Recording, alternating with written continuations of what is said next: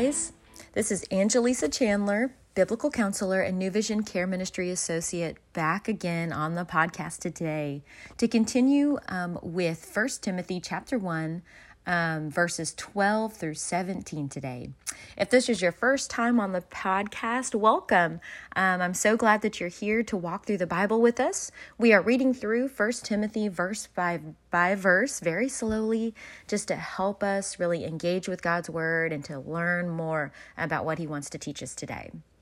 Well, today we will again start in chapter 1. We're still in chapter 1.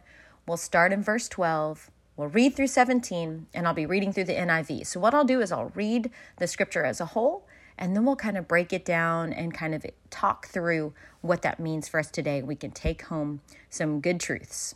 All right, guys, so go ahead and open up your Bibles to 1 Timothy chapter 1. We'll start in verse 12. I thank Christ Jesus our Lord, who has given me strength, that he considered me faithful, appointing me to his service. Even though I was once a blasphemer and a persecutor and a violent man, I was shown mercy because I acted in ignorance and unbelief. The grace of our Lord was poured out on me abundantly, along with the faith and love that are in Christ Jesus. Here is a trustworthy saying that deserves full acceptance Christ Jesus came into the world to save sinners, of whom I am the worst. But for that very reason, I was shown mercy so that in me, the worst of sinners, Christ Jesus might display his unlimited patience as an example for those who would believe on him and receive eternal life. Now to the King eternal, immortal, invisible, the only God, be honor and glory forever and ever. Amen. What a beautiful passage. Um, so, we were shown yesterday how Paul um, was really warning Timothy about false teachings and how to really see the gospel and for what it means and how it changes the way that we see the law and how we read the Bible. Well, today um, we see that Paul uses his own testimony to help Timothy understand this gospel message even clearer. Right off the bat, you hear Paul thanking Jesus who gave him strength. He doesn't go into all of the ways that all of the things that he did to get where he is. Instead, he gives God the glory and he explains to Timothy that it's Jesus who is his strength. He understood that it was not his own doing, but God's that gave him the ability to be where he is today and appointed him to this service, meaning he was the one chosen by God. He wasn't the one um, doing anything, it was all God's work. Matter of fact, Paul even said that he was counted faithful sometimes I hear people say, um, I'll be faithful about going to church or reading my Bible or joining a small group once I get my life together. If only I can fill in the blank, then I'll get right with God. The problem with that is we can't do this alone. God calls us to be faithful now and to surrender all of the things that we think that we can do to Him so He can do it through us. So, um, as we read on, Paul even goes on to talk about how he used to be, right? He was once a blasphemer, a persecutor, a violent man. But interesting enough, all of his past did not disqualify him for ministry because it was the grace of God that saved him from his past. We all have a past. There is somewhere that we came from.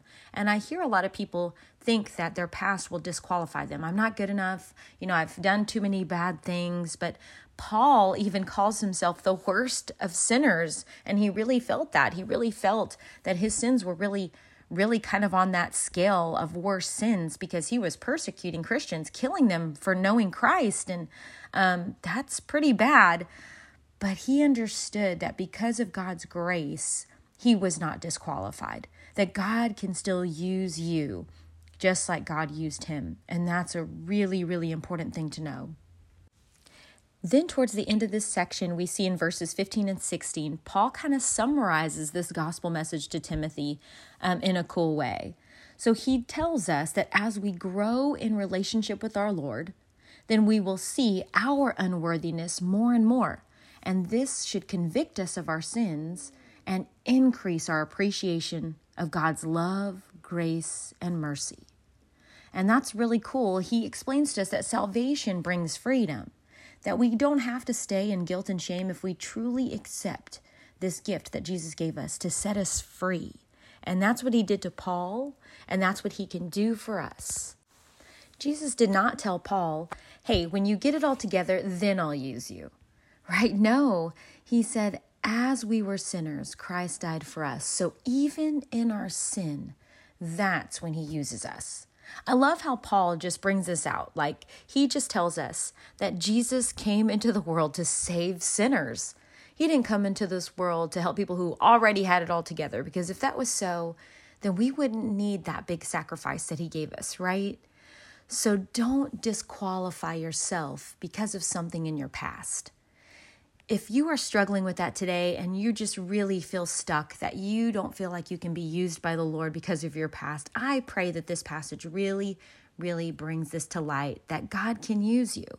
Matter of fact, he says that even the worst of sins allows Christ to just show up and show out, that he actually can at this point show us his unlimited patience for us, his huge love for us, and his mighty, mighty grace and forgiveness. I mean, that's a really cool thing. And, and Paul uses his own past and his own testimony to show us this truth. So, guys, I really hope that this was a great section of scripture for you to really um, think about it, to think about if there's anything holding you back from being a leader, anything holding you back from stepping forward and trusting God to be able to use you in a mighty way. I pray that you can surrender today anything that's holding you back. That way you can experience the freedom God has for you. Well, have a wonderful day, guys, and please join us again tomorrow for our podcast as we finish out chapter one of First Timothy. Have a great day. Bye.